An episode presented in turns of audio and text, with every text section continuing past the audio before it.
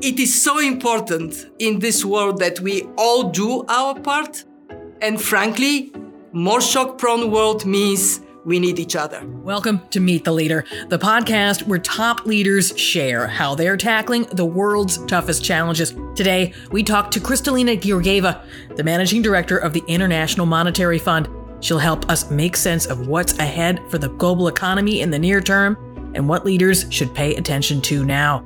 Subscribe to Meet the Leader on Apple, Spotify, and wherever you get your favorite podcasts. And don't forget to rate and review us. I'm Linda Lacina from the World Economic Forum, and this is Meet the Leader. Richer countries doing much better than poor countries. Uh, this divergence matters not only to the people impacted, it matters to all of us because it undermines global security. What's next for the economy is always a big topic of debate, especially at our annual meeting in Davos. 2024 brings with it a special cocktail of challenges, from economic headwinds to geopolitical strife to both the excitement and looming uncertainty of just how AI is going to transform businesses and jobs. It is a rocky combination. In fact, half of the economists surveyed in our chief economist's outlook this year anticipate that the global economy is going to weaken. For more context, however, we go to Kristalina Georgieva. She is the managing director of the International Monetary Fund, or the IMF, and I had the chance to catch up with her in the Congress Center in Davos, the nerve center of the meeting. And she shared with me her take on what could unfold, and critically, what leaders should be paying attention to. She also took me through the findings of the IMF's new report named Gen AI Artificial Intelligence and the Future of Work. She shared how technologies will impact the labor market and how we can better tap its potential. We will get into all of that, but first, we'll get her take on the health of the global economy and what leaders should be considering in 2024. 2024 is going to be a year when monetary policy has to finish its job and fiscal policy has to start delivering buffers for shocks to come in the future. In other words, difficult year. But we expect growth at around 3%. And we also expect that the economy would be well poised for soft landing. Uh, what I would stress at the start of the year is what we learned from 2020 onwards is think of the unthinkable. Expect the unexpected. So we have to really watch carefully uh, how the world evolves and recognize uh, that this is a year where half of the population is going to go to the polls. Very difficult to then have fiscal authorities tightening so they can have the resources uh, uh, the, their countries, their people need for the future. So the IMF has said that the global inflation rate is projected to be at 5.8% in 2024. What sort of challenges could this bring either economically or politically? And what should people be keeping in mind to navigate that? The rate is going uh, uh down uh, on average. And what we now have is very diverse uh, range uh, in some countries, the job is already done. Uh, inflation is uh, low enough for them to have an accommodative uh, monetary policy. Brazil is one example. Uh, in Asia, many countries do not have an inflation problem, and Japan did not, or China, they did not have an inflation problem uh, to begin with. In fact, in China, there is a bit of worry about disinflation, although we don't think that is necessarily a high priority concern when we look at the um, uh, advanced economies, good news on the economic front translates into bad news on the fight against inflation because we see in the United States, for example, very tight labor market and wages are no, now going above inflation. What does it mean? People have more money to spend. When they spend more, that puts pressure on prices upwards. Uh, so last mile, very, very, very tricky. Central banks should not tighten prematurely because then they may lose uh, the uh, victory that is now in their hands. But if they're too slow, then they throw cold water on the economy. Uh, so that average number, 5.8, it is so many different numbers in so many different places. What does it mean for central bankers? Don't rely on looking at what others are doing because you should focus on the data in your country. Do what is right for you. The IMF has released a special report on AI in the future of work. And in it, there's some pretty startling statistics, including the fact that 60% of jobs in advanced economies could be impacted by AI. That brings risks and opportunities. What are the risks that we should keep in mind? When we look at the um, risks, there are three that I want to highlight. The first one is we are not prepared in so many places. It is re- already upon us. And yet we don't even understand the impact it is going to have on labor markets, neither what we need to do to prepare. Two, inequality. When we look at the impact on jobs, some jobs would actually become more productive and they will be remunerated better. Capital is going to see higher return, but many jobs would evaporate or they would be so low paid jobs that they actually make life of people harder. If we don't have policies to help people adapt to this new world, if we don't have social protection in place, and especially social safety ropes, retraining programs, uh, then inequality that is already high in the world would get even higher.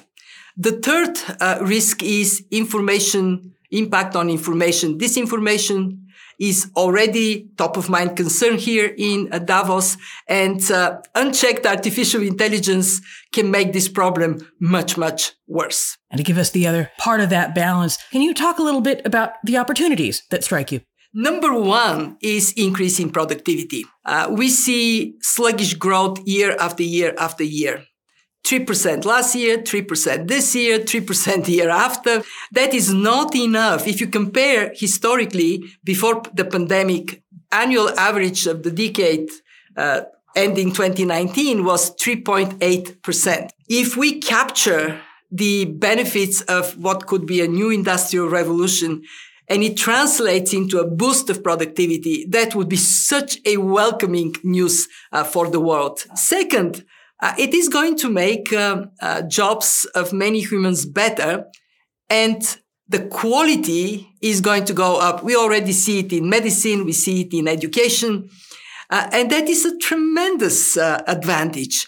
And third, if we handle properly the distributional impact, we actually can see everybody doing better in a world of artificial intelligence. In other words, a richer, more prosperous world. Your report mentions that AI will impact economies in a lot of different ways.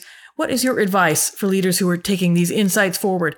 Pay attention to the data. We have ranked 125 countries on their level of preparedness based on four criteria. First, digital infrastructure. Second, human capital and labor markets. Third, innovation and how it translates into business opportunities. Fourth, regulation and ethics. And when you look at the accordion of countries at the top, very well prepared Singapore, then United States, Denmark, Germany. At the bottom, all low level in income countries. Low income countries are dramatically worse off. One can say jobs there would be less impacted. Uh, we expect some 26% of jobs to be impacted. Why? Because they don't have that many cognitive jobs. But that also means uh, possibly an opportunity uh, lost. And uh, when I talk about inequality, I must stress it is not just within countries. It is also inequality across countries. Since the pandemic, we have seen a dangerous divergence. Richer countries doing much better than poor countries. Uh, this divergence matters not only to the people impacted, it matters to all of us because it undermines global security. With all of these risks and opportunities, what keeps you up at night? The unthinkable. Uh, when I when I uh, reflect on the last couple of years, nobody expected a pandemic to put the world economy to uh, stop. and nobody expected uh, Russia to invade Ukraine. Nobody expected that long history of very low inflation, very low interest rates would be abruptly interrupted. What I want is a world that is better prepared and that preparedness actually goes straight in our alley. Uh, we want countries to have sound macroeconomic and financial policies buffers. So when a shock comes, they can withstand it. And we also want a world where institutions like mine, the IMF, we are a force for good. We are a source of stability. I am very proud our membership increased our financial capacity significantly 50% increase in quotas, massive increase in our lending capacity for low income countries and for climate uh, um, countries that, that are on the front line of climate change. It is so important in this world that we all do our part. And frankly, more shock prone world means we need each other. Strength in unity. And of course, I have to ask, what gives you hope? I, am going to cite uh, somebody who I admire, John Maynard, Maynard Keynes. Uh, 1930, Keynes wrote an essay called Economic Possibilities for Our Grandchildren. And there he predicted that in 100 years, the world economy would massively expand and technological transformation would make lives of people better. And we have seen this happening. Keynes also said in this year, remember this is in the, in the depth of the uh, depression. He said there are two types of pessimists that we need to counter. Reactionary pessimists. They think that it is so precarious. Don't touch. Keep it as it is. And revolutionary pessimists. Oh, it's so bad. We have to destroy what we have. We see these forces around us today. And what gives me hope is that Keynes was right a hundred years ago. I'm a die-hard optimist. I think we will see the world uh, using technology and collaboration, despite all the tensions, despite the fragmentations, to bring a better future for our grandchildren. That was Kristalina Georgieva. Thanks so much to her, and thanks so much to you for listening. A transcript of this episode and my colleagues' episodes of Radio Davos are available at wef.ch slash podcasts. This episode of Meet the Leader was presented and produced by me, with Taz Kelleher as editor and Gareth Nolan driving studio production. That's it for now. I'm Linda Lacina with the World Economic Forum. Have a great day.